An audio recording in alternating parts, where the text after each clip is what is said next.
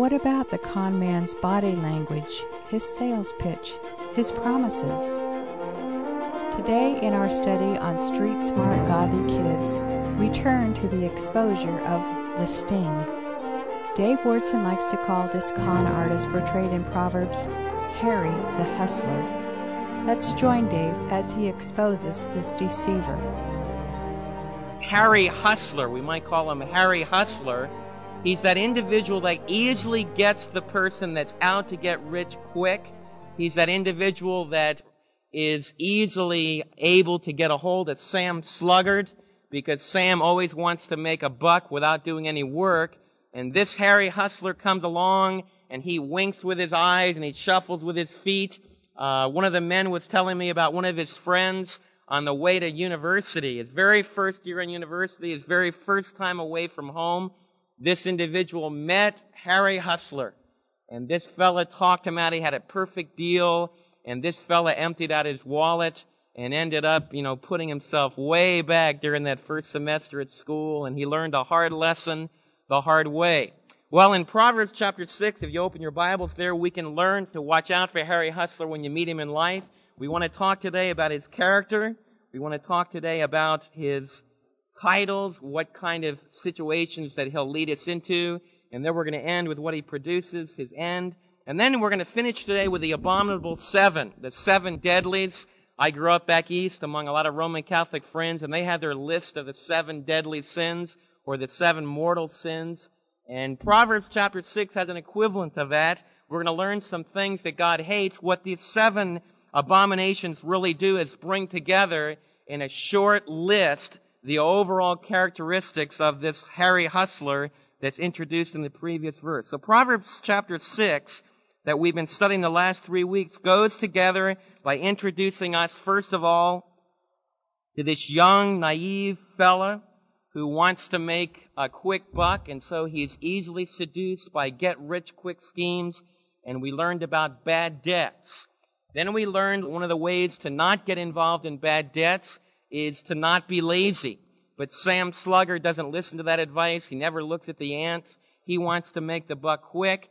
And so when we move to verse 12, we're introduced to this con man that's going to trap these two unsuspecting individuals. Let's read the text and then we'll try to break it down together. Verse 12.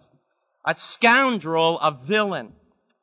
It's the individual that goes about with a corrupt or twisted mouth, a perverse mouth, who winks with his eye. He shuffles or signals with his feet. He motions with his fingers. In other words, he crosses his fingers maybe behind his back. He plots evil. He carves out plans of evil. And these plots are deceitfulness that he's conceived deep within his personality and his heart. The tragedy of these plans is that they always stir up dissension. They always stir up strife.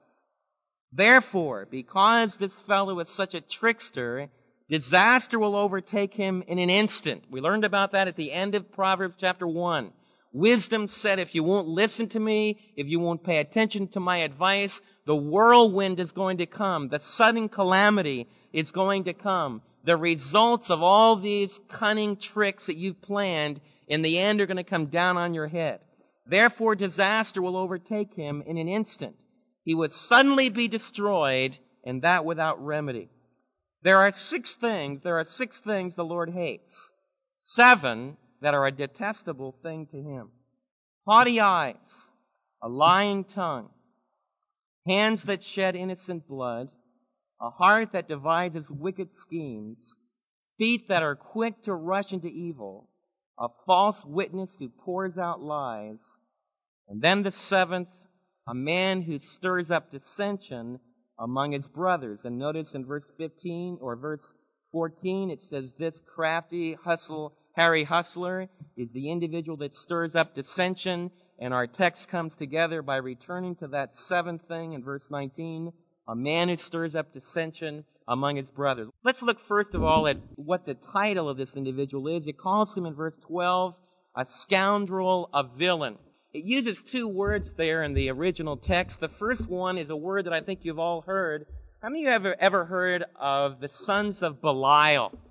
Have you ever heard of the sons of Belial? Maybe you haven't. sometimes the New Testament uses Belial of, as a title for Satan.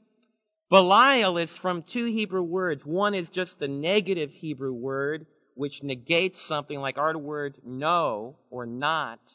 And then the other word is a word that means worthless, or, or which means to produce something. So the idea of this phrase Belial means there's nothing of value here. In other words, our English word worthless would be a, a literal translation of this man of Belial that the NIV calls a scoundrel. And a scoundrel is a very good translation for what this individual is. He's a worthless individual. Another word that's used is the idea here of a son or a man of trouble. Many times we've been talking about the righteous man does this in the book of Proverbs, the wicked man does this. There's several words that are used for wickedness, but the word that's used for wickedness here is a word that can also literally mean trouble or calamity. And so what we have is a man of worthlessness, an individual of worthlessness who generates calamity for himself and for others. That's his title.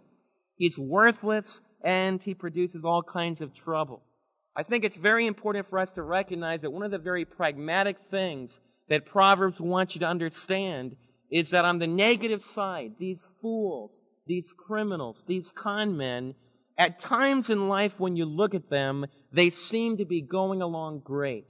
It looks like they're on top of the world. It looks like they've got the big bank accounts. It looks like they have the fast cars and all the beautiful clothes and things are going great.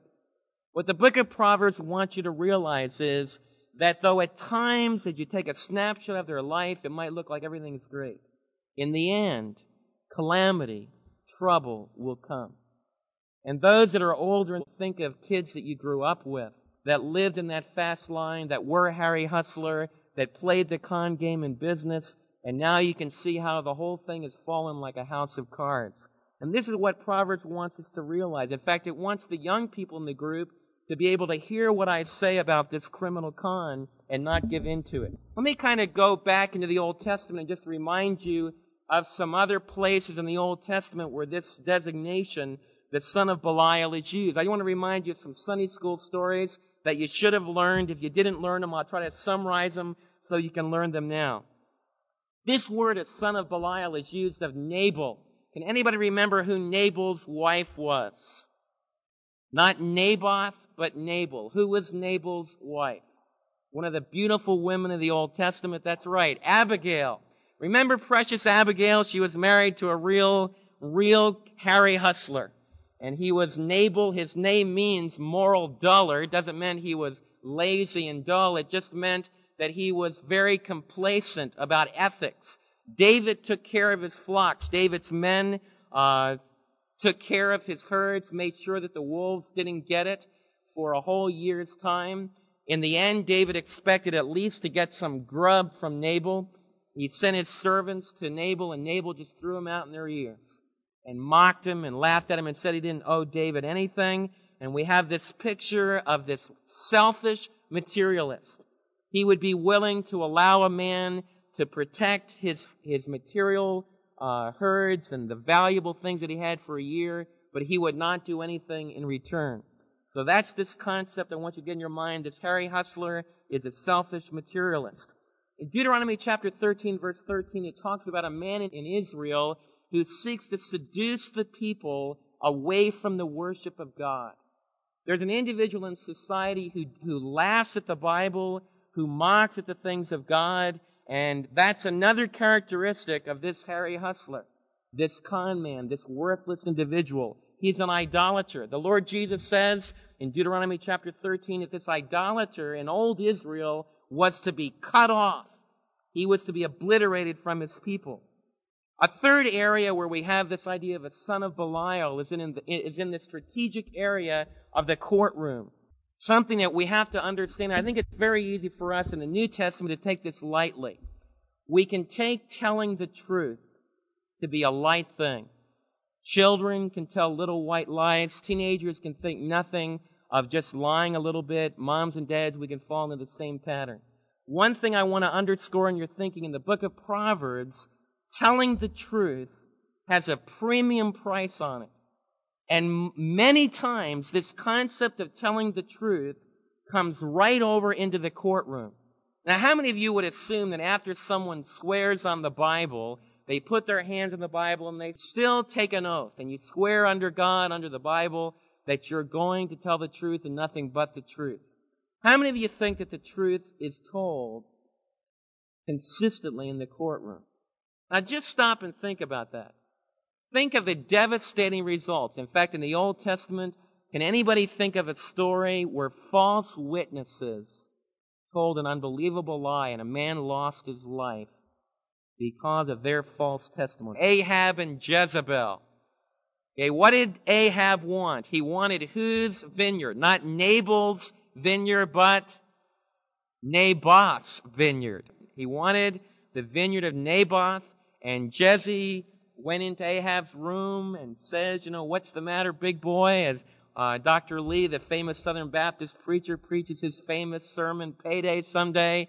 And Jezebel tells him, Well, I can take care of that, no problem at all. She sends a letter over to the city where Naboth lived, and what did she tell them to do? She got two worthless individuals. Here we have the sons of Belial. She got two worthless individuals to go before the elders in the city and accuse Naboth of blasphemy. They brought Naboth before the elders of the city. These two sons of Belial got up, lied about Naboth. They took Naboth outside and stoned him. And Ahab went in and took over the vineyard. The whole house of Ahab came down, was massacred by the penalty of God because of those false witnesses and the deceitfulness of Jezebel. So that's another place in the Old Testament that it's used. Another place it's used of, of immoral Eli's sons. It's used of some pastors' kids in the Old Testament, some priests' kids. It says that the sons of Eli, 1 Kings chapter 21 verse 10. There's a very interesting phrase there. The Hebrew text starts out like this. The sons of Eli, which is a normal designation, were the sons of Belial. And it puts those two statements right side by side. They should have been the sons of my God. Eli means my God. E means my. L means God. They should have been the sons of my God, the sons of Eli, but instead they were the sons of worthlessness, of Belial. And then it says this, they did not know God. You see, this worth, worthless con man lives in a world like there isn't any God. Like there's no one to call you to account. You see, you might think as a believer this morning that you're kind of naive. The business world might tell you that you're naive, but I want to share with you the business person, man or woman, that you live with day in and day out in the business world that lives as if there isn't a God is the one that's very unrealistic. Because they're ignoring the most important factor in the marketplace. The most important factor in the marketplace is not productivity and it's not the bottom line and it's not Wall Street investment. God is the most important person in the marketplace. And these sons of Belial act as if there isn't any God. They act as if there is no ultimate creator that you're responsible to. They're immoral. The sons of Eli should have been ministering faithfully in the, in the tabernacle of old Israel. What they would do is you'd bring your sacrifice in and ordinarily you were supposed to sacrifice first. And then the priest, after you made your sacrifice, the priest could come in and he could take what he needed for his own sustenance. And it was a gracious provision by the Lord, and it was supposed to be very much an act of love. The, the congregation of Israel was to willingly bring in some meat, offer it as a praise sacrifice to the Lord, or as a covering for their sin, and then the priest could come and take a small portion that would feed his household. The sons of Eli, as soon as you brought your animal in, would boil it and take the best portion. And the people would scream and say, it's against the law. You're not letting us carry out the sacrifice of God. And Eli's sons would laugh and say, who cares? Big deal. Just give us the meat. And they'd force the people to give them the meat before they could make sacrifice to God. And you can imagine how that went over among the congregation. Also, when the beautiful girls came to the temple, they would have sexual relationships with these girls. So the tabernacle, it would be like a church in our own day that rather being in a place where we come this morning and we worship God and we sing praises to God, the church became a place where illicit affairs were taking place. Satan's always trying to take the sacred and the holy and turn it into the abominable and the cursed. That's why it shouldn't surprise us today when we suddenly find these worthless realities taking place right within our own midst, right within our own evangelical community. What I want every one of you to realize is that as you sit there today, you can fake everybody out, and you can deceive me, you can deceive everyone else, but you can't deceive God. And that's what these sons of Belial never realize. They never go open head to head with the Lord. And I want all of you to recognize that the book of Proverbs is just taking this materialistic, agnostic individual that acts as if there isn't a God. He might give lip service to God on Sunday morning, but on Monday morning, forget it. It never really gets into the ethics of their life. And the Proverbs is telling you that God knows all about this character. He knows all about us when we have these kind of characteristics in our own life. So this individual is immoral. He's also an insurrectionist. 1 Samuel chapter 10 verse 27 talks about some men that would not go along with the God ordained king. Saul in 1 Samuel chapter 10 had been ordained king. The sons of Belial, these worthless individuals, would not give in to the rightly ordained leadership of God. They were political insurrectionists. So you'll get a good handle. I want every one of you as a result of being here this morning to have a good handle that there's an individual in life. Not everybody out there is a good guy with a white hat. Not everybody is trustable. Not everybody is dependable. Not everybody's a good guy. I want every one of you to realize that there's worthless, selfish, idolaters, false witnesses, immoral, insurrectionists. When you go away to college, young people, on your campus, there will be individuals that have all of those characteristics. And I want you to understand that this individual is not dumb. This individual is not slow mentally. In fact, we're going to learn in just a second that he's incredibly quick, or she's incredibly quick at plotting and planning. This con man invests as much thinking into cheating as an A student puts into learning the material. If you ever got this con man to use his energies in the right way, you'd have it made. And this individual is incredibly dangerous because of the keen, sharp plotting that he gets involved in. He's a troublemaker. Let's look at some of the characteristics of his body. It goes right through in our text in Proverbs chapter 6, talks about, first of all, of his corrupt mouth. Let's look at some other verses in Proverbs where it talks about this perverted mouth. Turn to chapter 4, verse 24. Just picking up one that we've studied. In Proverbs chapter 4, the father told his son, put away perversity. And the word that's used for, perversity in chapter 4, verse 24, is our word upside downness, frowardness, twisting things that's used in chapter 6 of our con man. The wise person will put away perversity from your mouth. Keep corrupt talk from your lips. I would challenge every one of you to go through Proverbs and put down the mouth and write down what the righteous man does with his mouth and put down what the foolish man does with his mouth or the wicked individual. Your mouth is really powerful. James tells us that the mouth is like a forest fire. And we've been very much aware out in the west coast of the terrible forest fires. The scripture tells us that our mouth is like a forest fire. And it can kindle almost unbelievable devastation. This con man's mouth is forked. The Indian expression, he speaks with a forked tongue, would be a close English equivalent to the kind of expressions they use in the Old Testament. It's a mouth that doesn't speak straight with you. You know, there's some in our church family that I think one of the most precious encouragements that I have from them is that I, I always know they speak with a straight tongue. For example, if I see him and, and they and I say, hey, you know, I'll see you tomorrow morning. They'll say, Dave, um, I really wish I could be there, but I'm going to be going down to visit some friends. I really need to go down and visit some relatives, and we're going to have a family time, and I'll see you next Sunday. And it was the truth. It was totally the truth, and I rejoice in that. But there's other believers I'll meet that'll say, hey, you know, I'll see you tomorrow. They say, oh, yeah, yeah, I'll see you tomorrow. You're not going to see them tomorrow. They've already made plans. But they'll never go straight with you. They'll never just tell you the truth.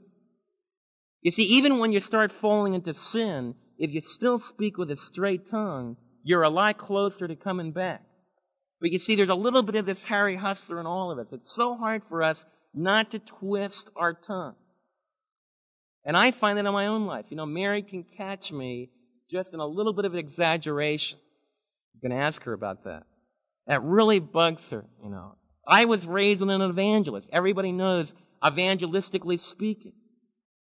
It amazes me about how many people are in a group. When people estimate how many people are in a group, they always guess about 400 too high. You know, all you have to do is count them and you can tell, you know, it's way, way off. But it's so easy for us to hedge a little bit. And that's this idea of this individual that speaks with a perverse tongue. I would encourage you to recognize it tells you a lot of things about the tongue, and one of the basic characteristics of this scoundrel is that he speaks with a corrupt or twisted tongue. The second thing is that y'all think that about him and his characteristics, his bodily characteristics. You think that body language is just something that we wrote a book on just the last few years. Body language has been going on for the last 3,000 years and more, more than that. In fact, I'm sure it goes right back to the Garden of Eden right after they fell. It tells us in our text that this con man winks with his eye, he signals with his feet and motions with his finger. Let's look first of all at uh, his winking with the eye. Let's talk about that a little bit. This individual will never look at you straight in the eye. Now, I want to share something with you. Don't ever trust somebody that won't look at you straight in the eye. Now, there's two things that are going on when somebody won't look at you straight in the eye. One of them is a very low self-image. That person isn't necessarily trying to con you. They're kind of like a whipped puppy from the time that they were just little tiny puppies, they were beat up on.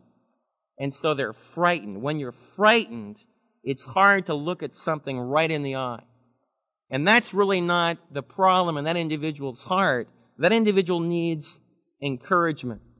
A lot of times a very small child with an adult will have a very hard time just looking at them straight in the eye because they're frightened. There's nothing wrong with that. And they need encouragement. But there's another individual that you meet lots of times in life that never looks at you straight in the eye because your eyes are the windows of your soul. And if I'm going to con you, if I'm going to con you, now there are cons. I've worked with cons that can look at you straight in the eye and lie. They're the really good ones. In fact, they could take lie detector test, make it airtight, because it doesn't change their blood pressure or anything else. It doesn't send nervous impulses or anything. They're so conned and so far gone, lying doesn't mean anything to them. They'll look at you right in the eye and just swear under God they're telling you the truth. Most of the time, the con isn't that good. Most people that are conning you look away. They won't look at you right in the eye. I want to encourage you as God's people, don't be a person that's always looking away. Dave will continue this practical exposure of the con man or woman's body language on our next Truth Encounter. Isn't it exciting to discover that our Heavenly Father has given us this kind of practical, down to earth horse sense in His Word? You might have thought that spiritual teaching only scraped the Milky Way of heavenly angelic communication, but Proverbs takes us right out into the marketplace and exposes the hoodlums, the thieves, and the con men that we need to be able to resist. Watch out for the sting.